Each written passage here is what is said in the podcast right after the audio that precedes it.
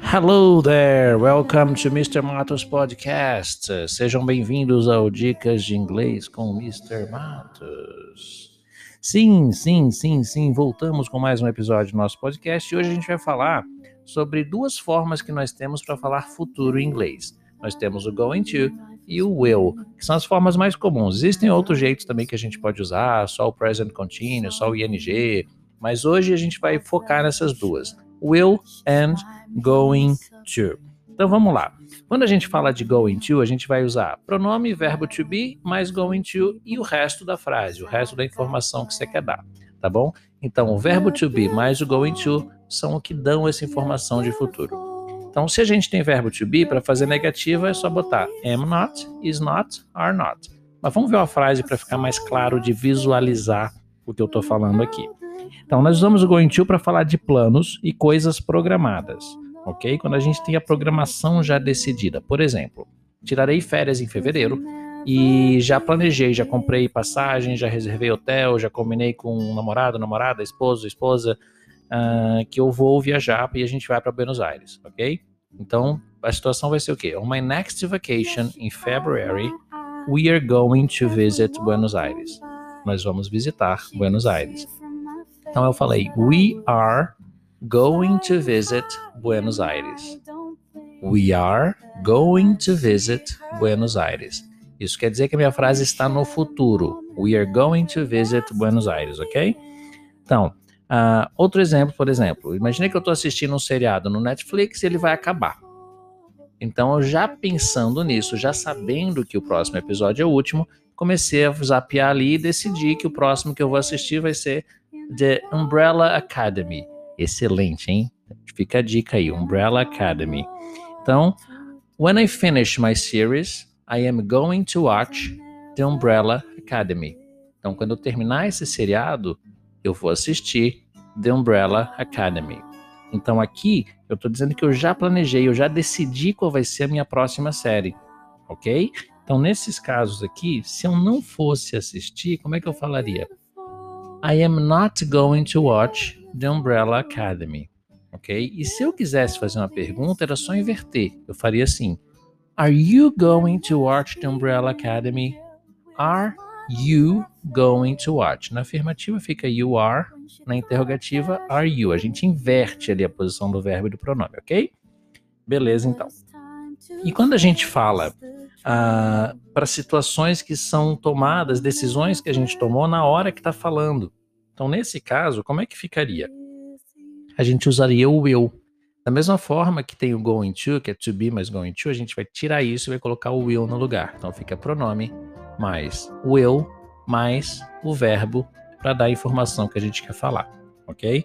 Então fala assim, por exemplo, uh, eu estou falando de que mesmo? Estou falando de promessas e de é, coisas decididas no momento, né? Por exemplo, você fala, oh, I forgot my wallet, esqueci minha carteira. Você está no restaurante, esqueceu a carteira. Seu amigo olha para você e fala, Don't worry, I'll lend you some money.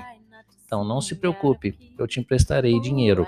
Então, ele acabou de decidir, ele não saiu de casa pensando, hoje eu pagarei o almoço de alguém. Não, foi uma decisão tomada naquele momento.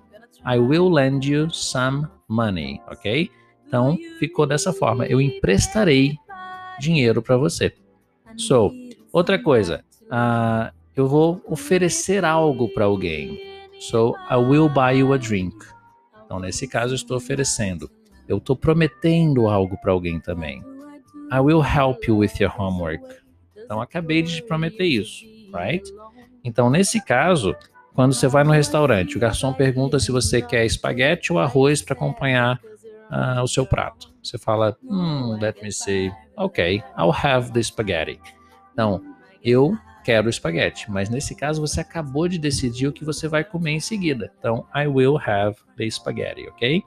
Essas diferenças entre o verbo to be mais o going to e o auxiliar will, o modal verb, o will mais o verbo, uh, são diferenças mais teóricas do que práticas, ok? Então, lógico, é mais comum você encontrar nessas situações, mas nós que não somos nativos, quando a gente viaja, quando a gente está falando com alguém de fora, uh, ou está respondendo um e-mail, se eu usar o will ou se eu usar o to be going to, as duas formas vão comunicar futuro. Então imagina a seguinte situação em português. Você fala assim: eu visitarei minha mãe amanhã. Eu vou visitar a minha mãe amanhã. Tem diferença na mensagem? Não tem, né? Então, em inglês não é diferente. Então, você vai ter as duas informações, as duas formas de você passar a informação que você pode escolher qual que você se sente mais confortável. Ah, eu prefiro usar o eu porque eu vou lembrar que o eu é futuro.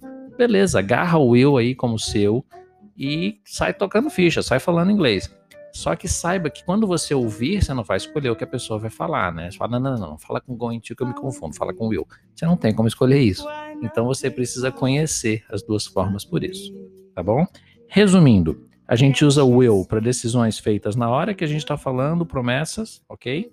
Uh, e a gente usa o going to para planos previamente feitos. We are going to stay in a nice hotel in Paris. Você já fez a reserva. I will visit her someday. Ok? Não é um plano tão certo. Someday, algum dia. Right? So, in this case, a gente tem as duas opções para usar.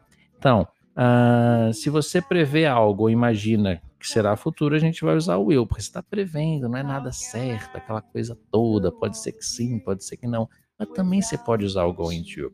Ou seja, eu estou falando para vocês que existem duas formas de falar futuro e você escolhe a que você prefere, ok? Então, gente, espero ter ajudado. Se esse podcast, eu me confundi um pouco no finalzinho, mas tá tudo certo, deu para entender, eu acho, né? Então, se esse podcast ajudou vocês, compartilha com um amigo de Igor, compartilha com quem está estudando inglês também, divida para que mais gente possa se beneficiar desses áudios que eu gravo com todo carinho para vocês, tá bom? So, thank you very, very much, and I'll see you in our next episode of Mr. Matos podcast. Thank you.